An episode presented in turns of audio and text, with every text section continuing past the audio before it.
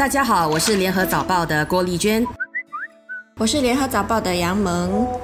我们今天来谈一谈刚过去的周末，全城最受瞩目的体育盛事——新加坡 F1 大奖赛。那今年的比赛就吸引了三十万两千名车迷入场，刷新了我们在二零零八年第一次主办 F1 赛事时的观众人数记录。当时呢是大概有三十万人到场观赛。要办一场如此大规模的体育盛事，得动员很多的人力和物力，但这样的投资是值得的吗？我觉得整体来看，无论是从实际收益，或者是建立软实力。方面都是一项值得的投资。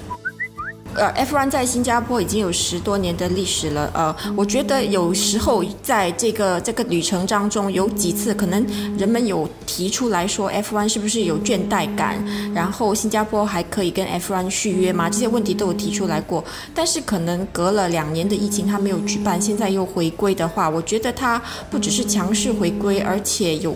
对。其他的国家或者区域的旅客对新加坡的这个旅游业有一个很强的一个信心，是一个很强的一个信心的标志。所以感觉这次呃不仅呃人数啊、演唱会啊，然后整个气氛啊，然后整个呃经济上的花费来说，都让人家觉得 F1 又好像又把新加坡带上了一个更高的一层层面。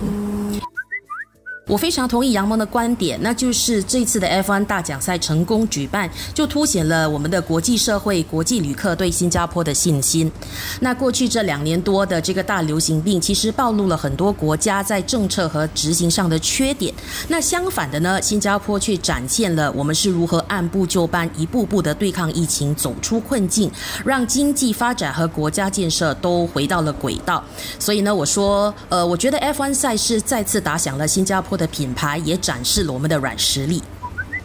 我有在网上看到一些呃本区域一些旅客他们对于 F1 的看法，就是说为什么他们想来新加坡？有些人是第一次来新加坡看 F1，有些是呃每一次的 F1 都来。他们就说这个夜间的 F1 啊是一个唯一的一个城市赛道，就是在新加坡的 F1。然后在这个城市赛道当中，这些赛车的技巧是很难的，甚至说是最难的，因为那些赛道很短，然后一不小心就马上就要拐弯了。所以那些赛车手的技术是考量是是很大的，而且昨天呃跟前天都有下大雨嘛，所以他们当他们有谈到说这个是一个呃 F1 街道赛的一个把它发挥到一个极致的一个一个比赛，在新加坡的这个 F1 赛，这也让我想起了，其实新加坡作为一个花园中的城市，还是城市中的花园来说，它都可以让人家看到一个在城市里打造一个不同的旅游体验，它本身这个弯道赛车。还是弯道超车，还是出圈的，整个这个技术好像都是整个新加坡国家在做的事。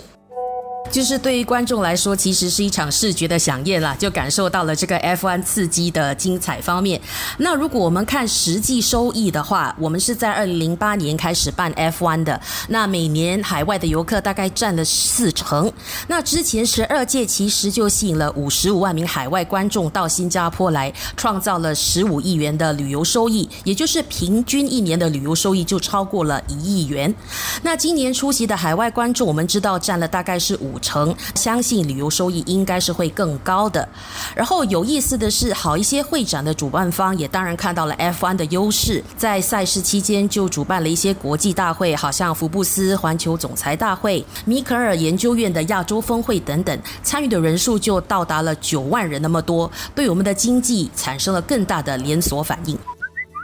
而且不只是这次的 F1 的一个周末，我觉得很多旅客他们这次回到新加坡，有发现新加坡又好像变得更加的精美，或者是更加的有很多好玩的去处了。然后我们在今天的新闻也看到说，在万里那边也会发展出一大片的这种生态的景点，包括飞禽公园的新景点，还有各种各样比较大自然式的、比较可持续性的旅游体验。然后我们也知道说，两家综和娱乐圣地也在装修，不只是装修，而且是翻新，有很多新的项目。然后呃，樟宜机场那边的呃第五大客大厦也在新建当中，所以感觉未来整十年、二十年，新加坡在呃吸引旅客还有提升整个经济的方面，都是会有很多的长远的规划的，都已经开始在呃疫情之后再开始慢慢的回到了正。